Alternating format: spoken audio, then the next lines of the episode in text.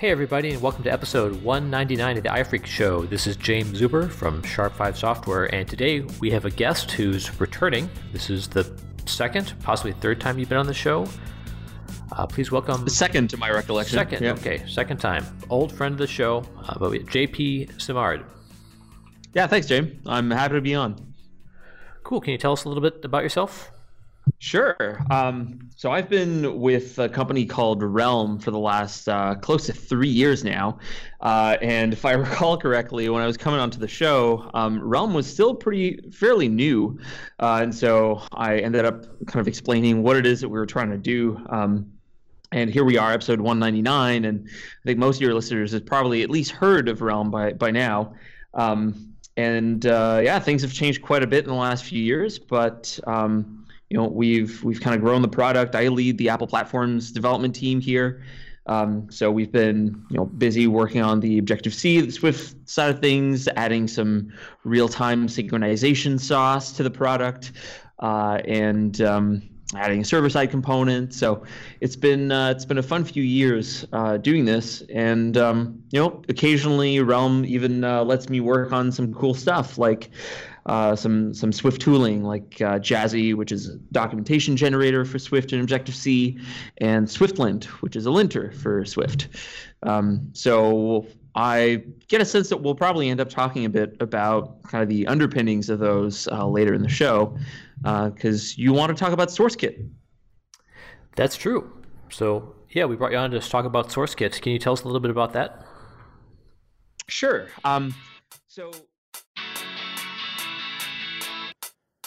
Have you ever felt like you're falling behind? Or that the programming world is moving so fast that it's impossible to keep up? Then there's the issue of where to go to make sure you're up to date. The answer is to join a community dedicated to discussing the latest in Ruby. I mean, wouldn't it be nice if you got Ruby Rogues all day? Well, you can, kind of. We moved our Ruby Rogues Parlay forum to Slack.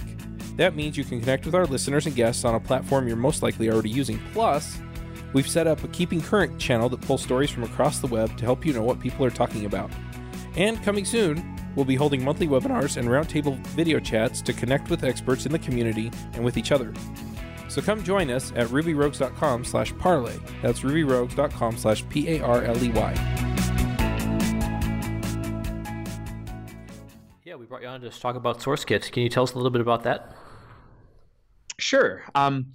SourceKit is what libclang was to Clang and the C language compilers for Swift. So it's basically a library and a service that you can use to integrate into the compiler, build your own tooling, kind of get information out of structured source code, and act on that. So it's kind of this framework that allows you to build IDE-like features, and in fact, that's what Apple uses to build Xcode, things like code completion, syntax highlighting. You have code folding, documentation generation, symbol resolution, all sorts of things like that. Very cool. So how did you get involved with hacking on SourceKit? That's a good question. I think a lot of engineers in our industry, we kind of like the forbidden fruit. If there's something that Apple has that is kind of cool and kind of has promise, but is closed source, it's guaranteed that someone at some point is going to want to poke holes at it and try to see if there are ways that they can kind of understand how it works a little better and maybe use it to their advantage. And so when Xcode 6 came out, there were a handful of command line tools that were bundled with the Xcode 6 betas. And we're talking summer 2014 here when Swift was announced. And so there was some Swift support in Xcode, right? And so what I wanted to do was to build a documentation generator for Swift, right? It's a new language, lots of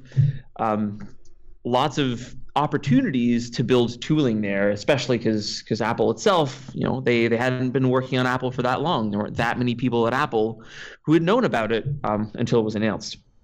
And so I wanted to build this documentation generator. There were a handful of command line tools, managed to kind of play around with those and get some sort of basic API documentation metadata, if you will, out of those command line tools.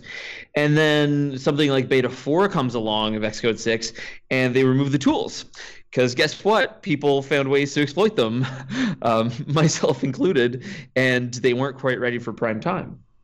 And so at that point, I was just about ready to give up because Apple had removed the one thing that I was using so I could generate API docs, until I started poking around a bit and realized that there was this XPC service that Xcode was communicating with, and that was SourceKit.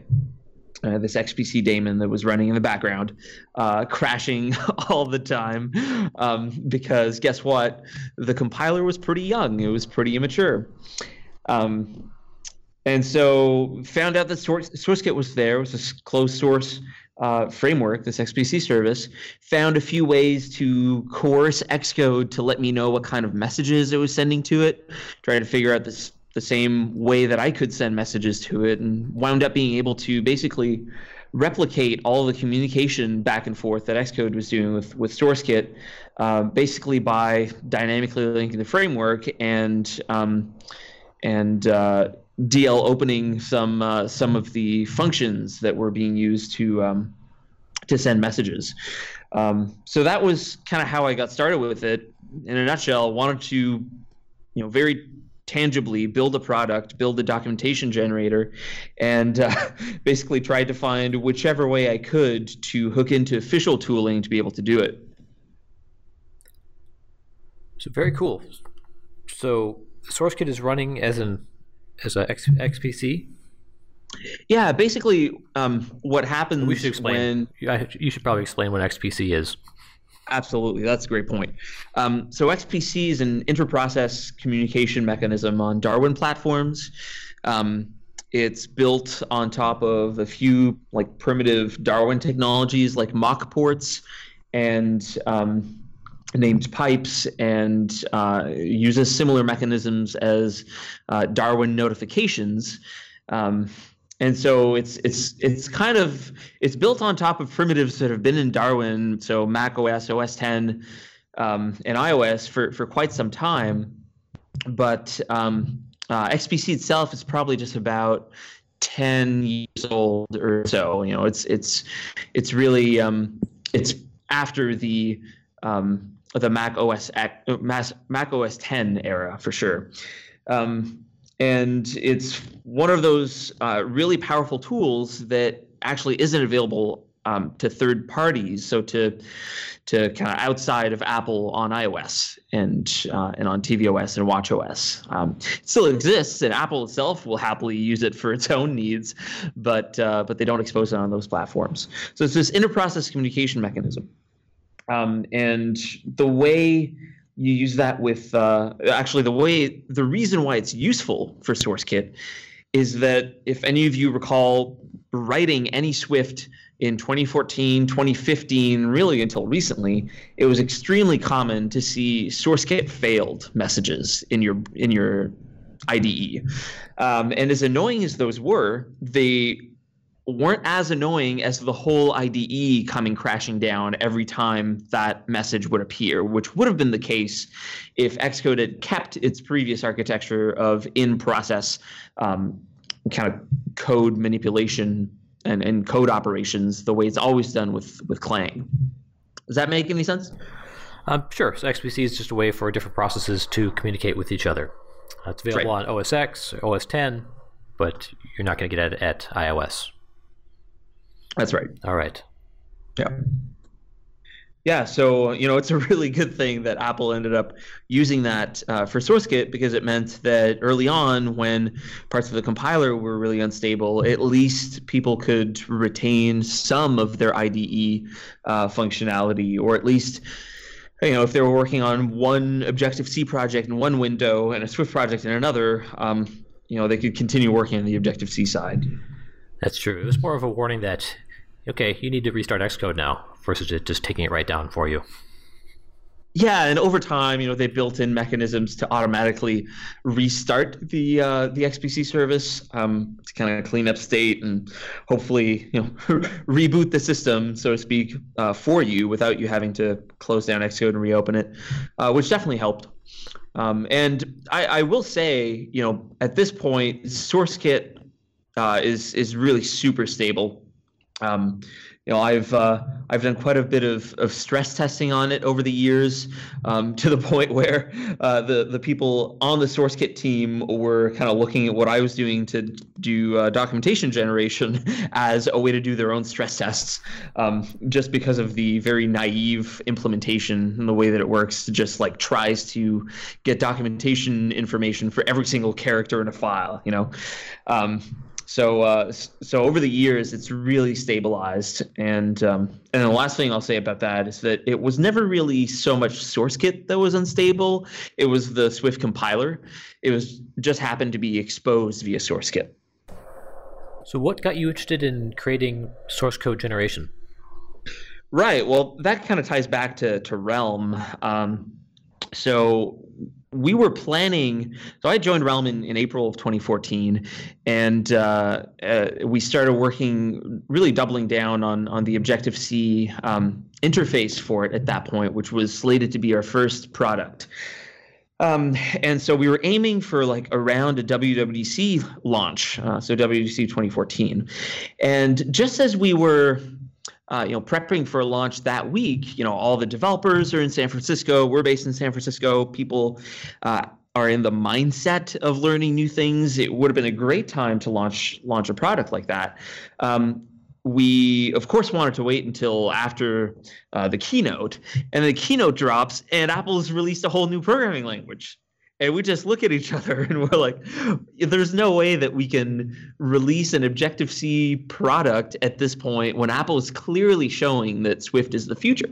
And so we hunker down for about a week and a half, make sure that you can use our product from Swift, and then launch it something like the week or a week and a half after WWDC. But all that to say that we knew that Swift was going to be the future of Apple development. And with a product like ours, which is an SDK, which needs in-depth API documentation, there's no way that we would have released a product without thoroughly documenting it.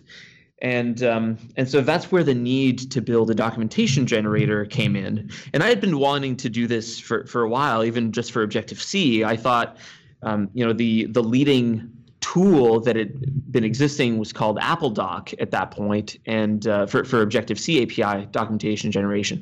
It's a very powerful tool, but the way it's built means that it's for the last few years, even at that point, it had been kind of stuck in a very difficult to maintain state because it wasn't hooking into the official Clang tooling. It was doing its own kind of regular expression parsing of the Objective-C language, meaning that you kind of had these edge cases where it would parse things that weren't valid Objective-C, or it wouldn't parse things that were valid Objective-C, especially as Objective-C kept evolving. And certainly meant that that we couldn't just add Swift support to AppleDoc because the language was so much in flux. And so that's the motivation for building a documentation generator. It's been something that I was considering personally for a while, and now we had this great opportunity to really do something that the whole community could use and that we could use as a company. So that was the motivation. So if I'm a Realm user, what does this documentation do for me? Well, you go to realm.io/docs.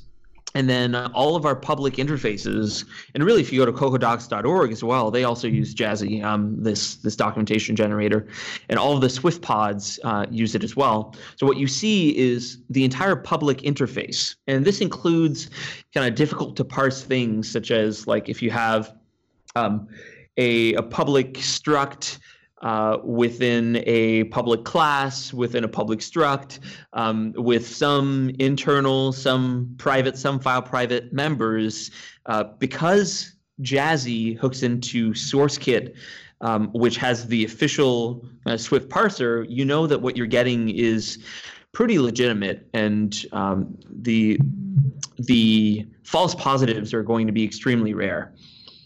So as a user, you go to realm.io/docs and you see the entire public interface. You see all the function calls, all the types, all of the constants that you can use. There's some sample code that's kind of embedded in documentation comments. And one of the main goals behind building this was to support the same documentation format as Xcode does, so that if your project is well documented, even just within Xcode, you're not even using any third-party tools at this point, that Jazzy documentation would just work out of the box and render the same way. So that meant early on that we were using restructured text for the documentation format, because that's what Xcode was using. And then with Swift 2, Apple said, okay, well, we're throwing out restructured text. We're going with Markdown now. And so Jazzy just followed and was able to do that as well. So that was a lot of the motivation and driving principles. Okay, very cool. So Jazzy allows you to take your source code and view it on a web page as HTML. That's right. Versus taking a PNG. I'm not sure how you would do it otherwise. But yeah, well, you know, HTML, it also generates dash doc sets. So if you're familiar with the dash documentation browser, it's a Mac app, an iOS app, or used to be an iOS app on the App Store, now open source. You can also look at Jazzy doc sets on that. Okay, so if I want to get my code to display as HTML using SourceKit, how do you get started? Right. Well, you're not going to get the HTML output of SourceKit. What you can do with SourceKit is you pass in all of the compiler arguments so that SourceKit, i.e. the Swift compiler, then knows how to resolve all of the dependencies that you have, whether that's Foundation, UIKit, AF networking, Realm, whatever your dependencies are, it knows how to resolve those, so that if you have any of that in your API, then it knows what symbol you're referring to. Keeping in mind that Swift is a much more complex language than Objective-C was. In Objective-C, you only ever have a single level of nesting. You know, you have a class with properties. You're not going to get a class within a class within a class within a struct, et cetera, right?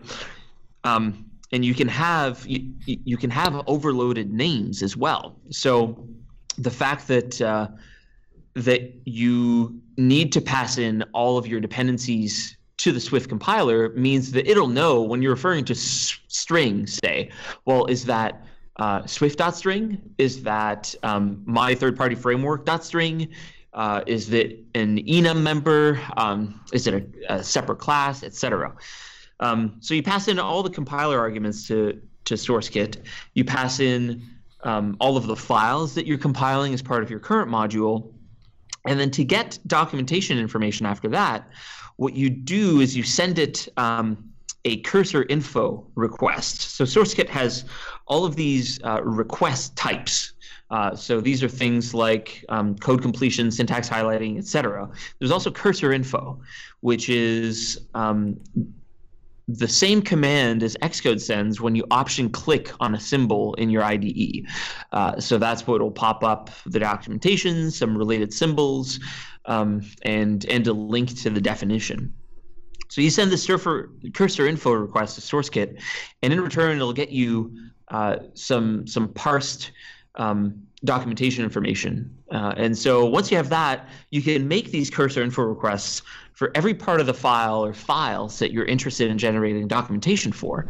So the way Jazzy does this and the way SourceKitten does this, which is a wrapper around SourceKit, is that it will kind of intelligently partition parts of your files into areas that it knows for sure aren't part of the API, so like comments and closures and things that are for sure not part of the public API. So it won't try to access those, and then for every other token that could potentially be part of the public interface, it'll generate this cursor info. It'll keep all the results in this massive data structure, and then by the end, we can kind of deduplicate, and you'll have all of the cursor info requests for all of the relevant parts of your files, at which point you have kind of a machine-readable, all the metadata for your documentation. You still don't have HTML yet, right? You just have, say, this JSON blob of all of the relevant bits to power your documentation. We pass that to Jazzy, and then Jazzy parses that and generates HTML with the themes, the CSS, the JavaScript, everything it needs into a static site.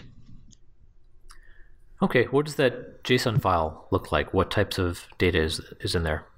Right, so you have, it's basically a nested structure, and it's arbitrarily nested because, again, Swift lets you have an almost infinite number of nested interfaces. And each one of those levels has kind of a name, a type, you know, is this a function, a class, a struct, an enum, et cetera? Is it a constant? There's about 30 or 40 different kinds that it could be. It has a name. It has a unique symbol resolution identifier, so that's USR. And that helps. That's basically the mangled representation of that symbol. So, for example, if you have your own string type in your module, then the mangling will help distinguish that from Swift.string, right? So it has that. It has its documentation comment with all the comment metadata stripped out, so it's really just the plain markdown, basically. And then, very importantly, each one of these substructures, if it has nested elements that are part of the interface that's being documented, it'll have a substructure, and then you kind of repeat that, right? So you can picture this as this tree that represents kind of your AST as far as the documentation and your interface is concerned. Okay, so if I'm imagining you developing this, you've got a bunch of script files that put all the info in there, and you get out a JSON file or a JSON data which you put to a file. That seems difficult to work with. Are there ways to make it easier? Yeah, there's a type-safe API if you use SourceKitten framework. That if you're building tooling in Swift, which a lot of people have done actually, have built on top of SourceKitten framework. SwiftLint is one example, but also a bunch of IDE-like tools for Vim or for Atom, Sublime Text, etc., can then use the type-safe API for SourceKitten, and at that point you can much more easily manipulate that. The only reason why Jazzy ends up using the JSON output is that we use SourceKitten as a backend to Jazzy, which is itself is written in Ruby, because Ruby has great sets of libraries for doing things like markdown generation, or at least it did much more than Swift did 3 years ago or 2.5 years ago when Jazzy was written. So that's why we kind of go through this type safe, then type unsafe, then type safe representation again.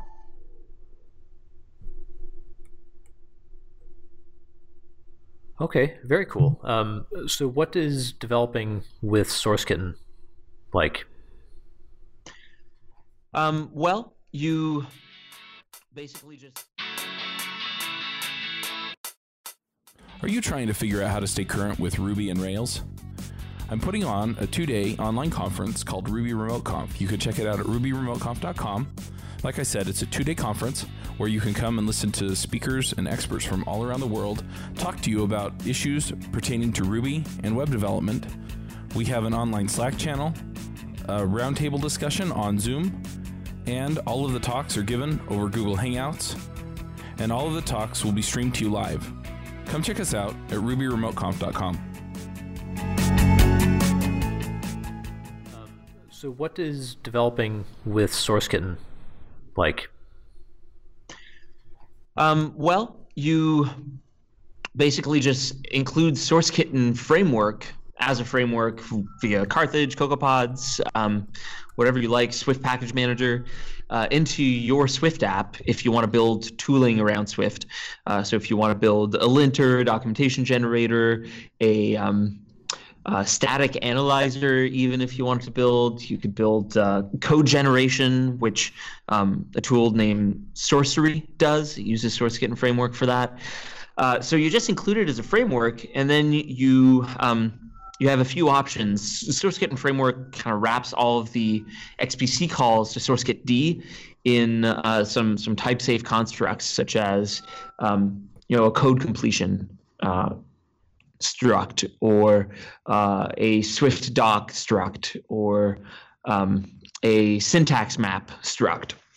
So you basically pass in either a Swift file or a Swift string to that, and SourceKitten framework will take care of doing all of the parsing and communicating to get you just the output in kind of a type safe way. So from there, say you wanted to build just a short Swift app in your project that could do some code generation, and it would find all of the classes that you have, and for all of those classes that conform to some protocol, it would add a custom description to it, or it would add JSON serialization, deserialization conformance to it. You could do that by just importing SourceKitten framework and manipulating what you get out of that to then just write to a file with whatever generated Swift you wanted. The possibilities are really endless. Once you have access to that high fidelity source representation of your app, you can do a lot of things, whether it's automation or analysis. There's really lots of possibilities out there. So when you talk about code generation, like, this isn't something that we've really dealt a lot with in the mobile world. I know when I was doing .NET stuff maybe 10 years ago, that was all the rage, and people would just generate tons of code.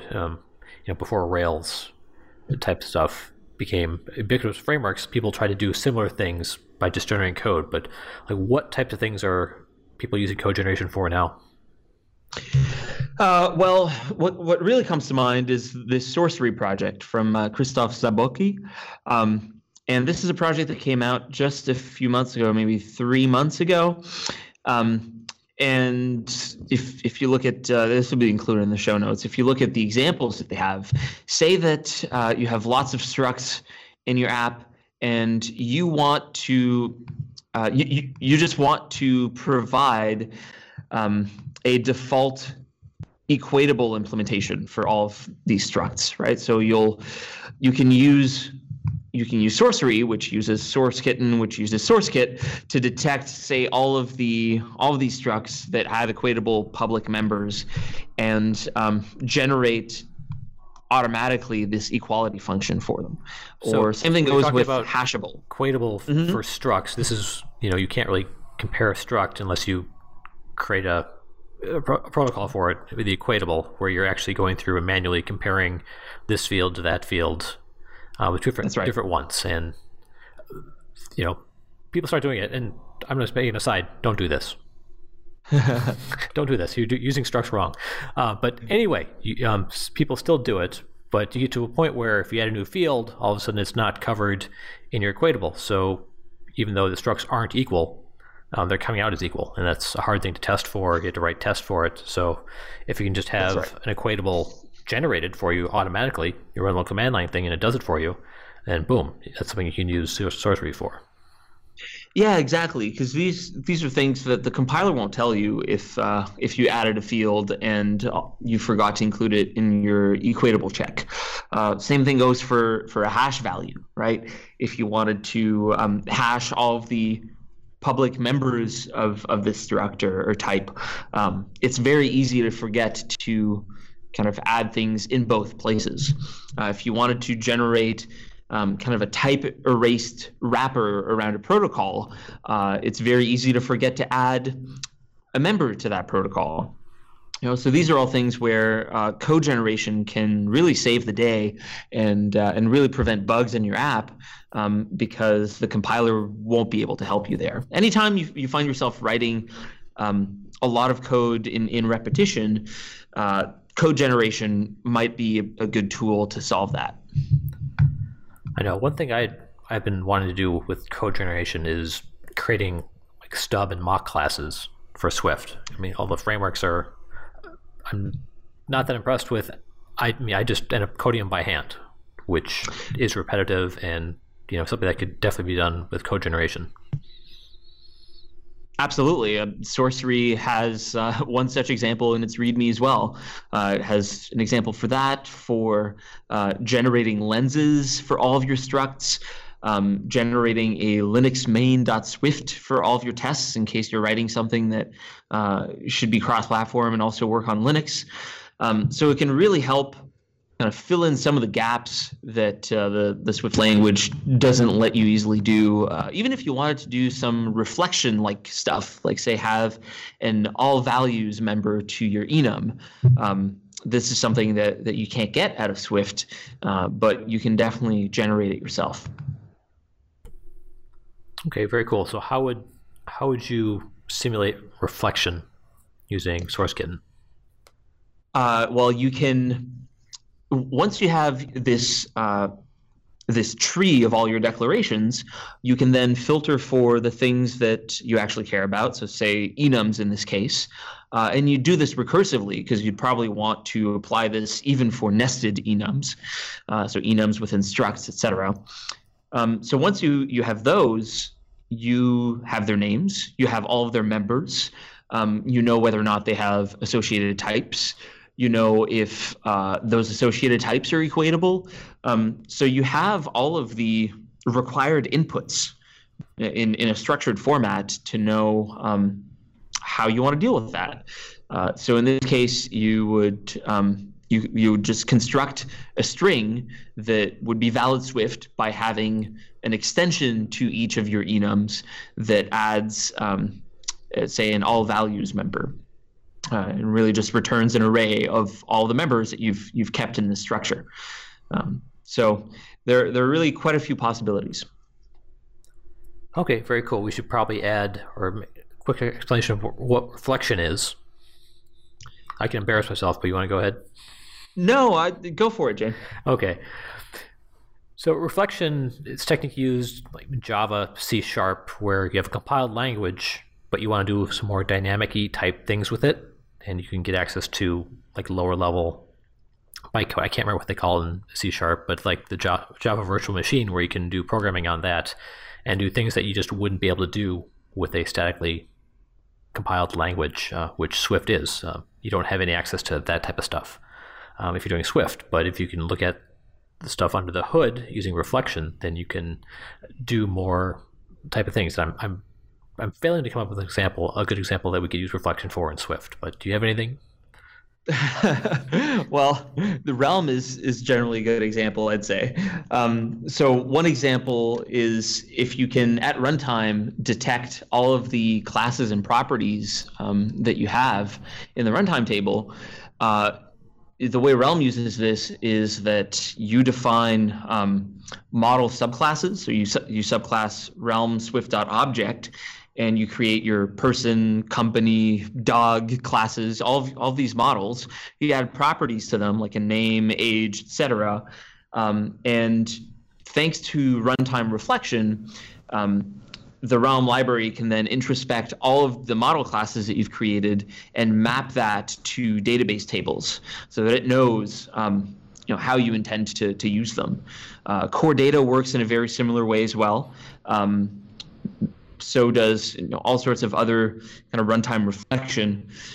If you are familiar with Objective-C's runtime.h, that's a very powerful part of metaprogramming in Objective-C that you can use for a lot of the same things that you can use CodeGen for, except you do them at runtime, not at compile time.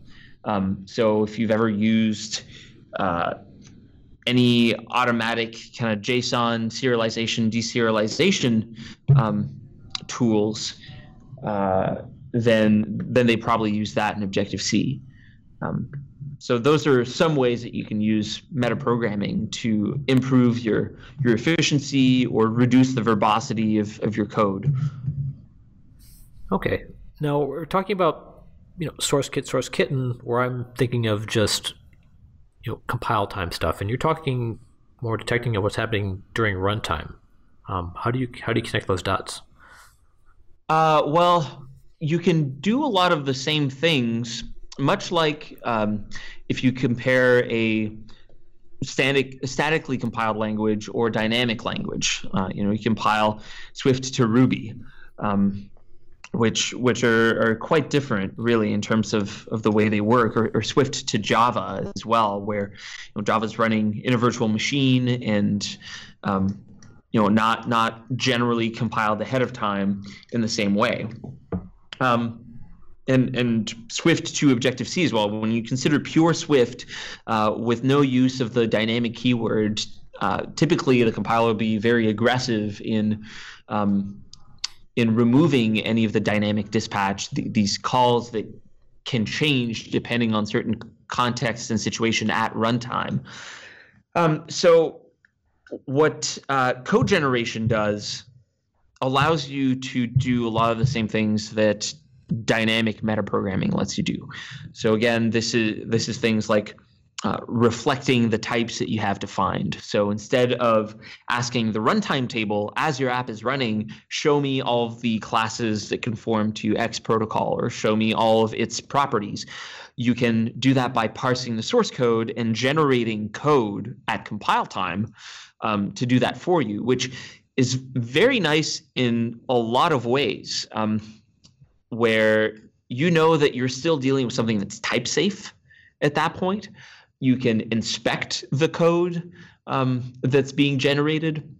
So it's a lot more tangible and easy to understand, because really it's just saving you from having written the exact same code. There's no real magic involved. Whereas with runtime introspection, runtime metaprogramming, you really have to understand how the runtime works. And to not shoot yourself in the foot, because usually you'll be dealing with weakly typed items. You don't know what a property is returning, in a type safe way. You really have to be careful when you're doing that. So they're two sides of the same coin. This code gen and runtime reflection. There's a few things that you can only do really at runtime, especially if you're writing code that will end up being used as a library. You don't necessarily have control as a library author over whether or not your end user is going to be doing the right code gen things. So you have to rely on the runtime to really know. So for example, Realm wouldn't really be able to remove all of the runtime magic that it has and strictly rely on code gen because we don't write our users' apps. Our users do, right? Very cool. So if I'm trying to understand what's happening by the hood, say Realm, I have a model class that's a person. Like, does it have to have any protocol or be a subclass of anything?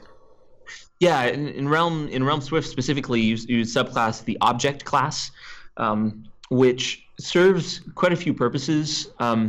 One is basically as a marker in the runtime table for us to be able to say, okay, Objective-C runtime, what are all the classes that inherit from object? These are model classes. So there's that. The fact that it's a class and a subclass also allows us to, at runtime, replace some of the accessors for properties. So things like the property getter and setter, we'll replace those at runtime. So instead of writing both to the instance variable that backs a property, the IVAR, and to the database, we'll just write and read from the database. So we'll gain quite a bit of performance doing that. These are things that you wouldn't really be able to do if you just conformed to a protocol. But these are things that aren't very that require the Objective-C runtime to be able to function, because quite a few of Swift's dynamic features, including the dynamic keyword, rely on the Objective-C runtime, which is still to this day a big difference between writing Swift code for Linux, say, and Apple platforms, where there's quite a bit of the language that you can't tap into if you're writing Swift on Linux, because it relies on everything that comes with Darwin, whether that's libdispatch or the Objective-C runtime. Well, very cool. So this has been a lot of good stuff. Anything that else we should cover before we get to the picks? You know, we didn't talk so much about SourceKit itself and how it's been evolving over the last few years of Swift. And we were just discussing, you know, Swift on Linux. And as of 2 months ago, as of mid-January or so, Alex Blewett managed to finally merge a PR that he'd been working on for months before to be able to build SourceKit on Linux by default. So without any kind of special command line invocations or multiple passes of compilation or anything like that. What I find exceedingly interesting about this is that this was a very small PR. It was about 18 lines of additions only. And then there was another one that was just 8 lines shortly after that. But it took so long to get merged because there was no elegant way to do this. Because of the build system that Swift uses. Swift uses CMake as its build system, and SourceKit is part of the Swift project, but SourceKit depends on libdispatch, which is not available by default on Linux, and libdispatch, has also known as GCD, Grand Central Dispatch, has this nice Swift overlay. So libdispatch depends on Swift. So you had this circular dependency here where SourceKit depended on libdispatch, which depended on Swift, but SourceKit and Swift are compiled as part of the same project. So there was no elegant way to separate these projects without moving SourceKit entirely out of the Swift project. And so this is why it took so long. It took really over a year since Swift was open source for someone to be able to convince people on the Apple team that this 18-line change was the best way to move forward with this, even though it was technically inelegant as far as CMake is concerned. It was elegant in its simplicity and in its ease of implementation. So finally, SourceKit is now available on Linux, and all of these things that we've been talking about, whether it's Sorcery, Jazzy, SwiftLint, now it's possible to run all of those on Linux as well, which I am hoping really enables kind of a whole new class of Swift tooling that can run on the cloud or AWS or virtual machines running Linux or Docker instances, etc. Very cool. What other things are coming down the road for SourceKit? There's been quite a bit of talk about this Swift syntax structured editing library, which is a project of David Farler of the Swift core team, and basically that's SourceKit cranked up to 11. Rather than being an XPC service and C interface to parts of the Swift compiler, it's a fully fledged C++ library that is also part of the Swift project, but gives you quite a few more editing capabilities as well. So those would include doing things like doing refactoring, and having the Swift compiler do most of the heavy lifting. So say you want to add an argument to a function or remove an argument to a function, you want to refactor a class or rename a class. So it's really exposing quite a few more things.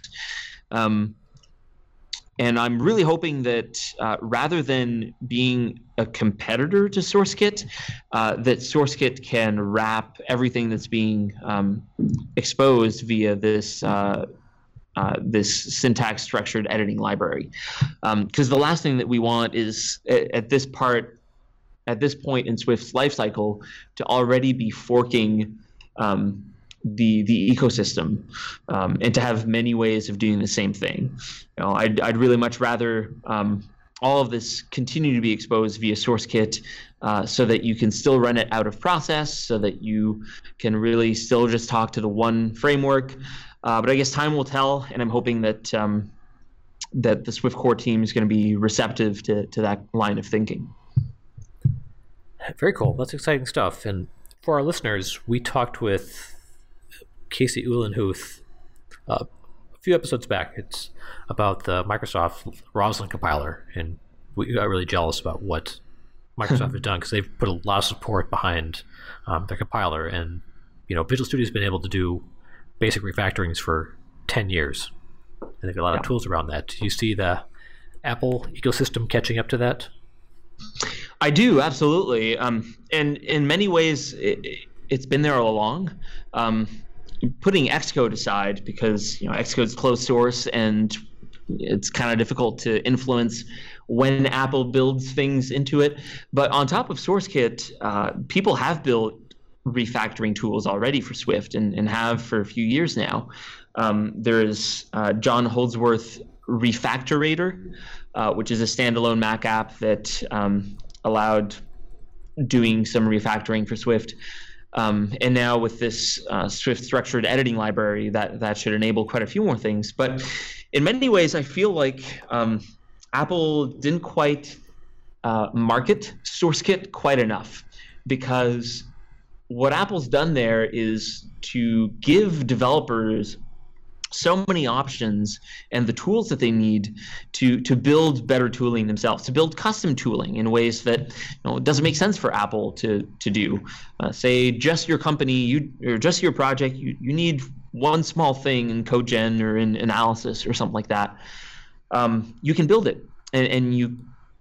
This has been the case for quite some time. So I look at projects like Microsoft's Roslyn compiler, or one that really comes to mind is the Rust language server, which just the name itself really I think is a much better way to identify the purpose that it serves. But it's super similar to SourceKit, where it provides all the IDE type functionality and integration to the compiler so that you can build tooling around this. So you know, in some ways, as much as SourceKit is a cool name, it doesn't expose all the power that's underneath, and it doesn't incentivize, I think, third-party users or developers of Swift to really hook into its raw power. But it is there. Awesome. Anything else that we should cover? No, that's it. Awesome. You know, we now know everything we need to know about SourceKit and SourceKitten. So we're good. That's right. That's it. This episode is sponsored by Rails Remote Conf. Rails Remote Conf is a 2-day completely virtual conference. So if travel expenses are an issue, or you just can't afford to be away from home for 2 days, then join us. The conference is focused on people who want to keep up with the latest in Rails, such as databases, front-end frameworks, or Rails 5.1 and all the new stuff that came out with that. We'll have speakers from all over the Rails community to help you stay current in a Slack room so that you can connect with speakers and attendees in real time. Plus, I'll be there since I'm the MC. It also includes a live roundtable video chat for attendees and speakers, plus we'll provide the talk recordings to you within days of the conference. Early bird tickets are available for $150 until May 27th, and the call for proposals is open until May 13th. So come join us at railsremoteconf.com.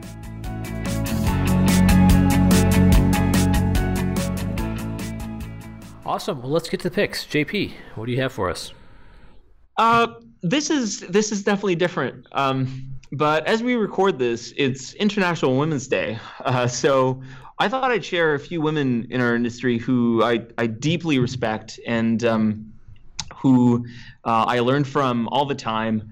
And if you don't already follow them on Twitter, these are, I think, great picks.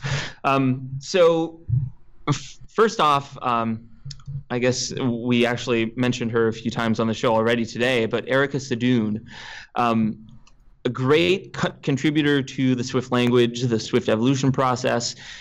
She's done some amazing work and continues to do amazing work. Odds are that most of your listeners already follow her, but she's Erica Sadun on Twitter. There's two people who are very well-versed in compiler design and theory and just some deeply technical things that I follow on Twitter and learn from all the time. One is Jessica Paquette. So she's Barrel Shifter on Twitter. Learn from her all the time. She knows quite a bit about LLVM, graph theory, compiler theory, complexity of algorithms. Just a great person to learn from. So Barrel Shifter on Twitter. My third pick is Maxime Chevalier, whose Twitter handle is love2code, 2 with the number 2. She's a PhD in computer design. Learn from her all the time.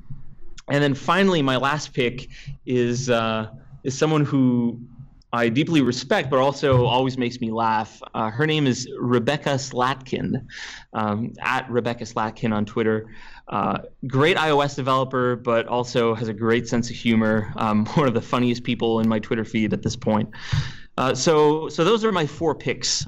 They're four ladies who I deeply respect, and would encourage you to follow them if you're looking to liven up your Twitter feed.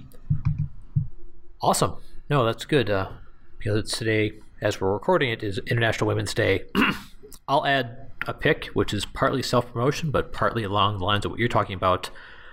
So when we were in New York City, we recorded some episodes with the Microsoft team, mostly talking about mobile stuff, but we saw Casey Uhlenhuth talk on the keynote. We're like, can we get her as a guest? Because she did a great job just on the keynote, and she's a program manager with the C# team. She was a big part of the Roslyn compiler. So we just sat down and talked compilers, and we all had Roslyn envy at the end of it. But she does a lot of cool stuff, and you can follow her on Twitter and check out episode, I think it is 193, with Casey Uhlenhuth, who's doing really cool stuff with Microsoft.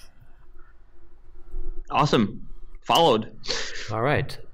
So cool. That's all the time we have.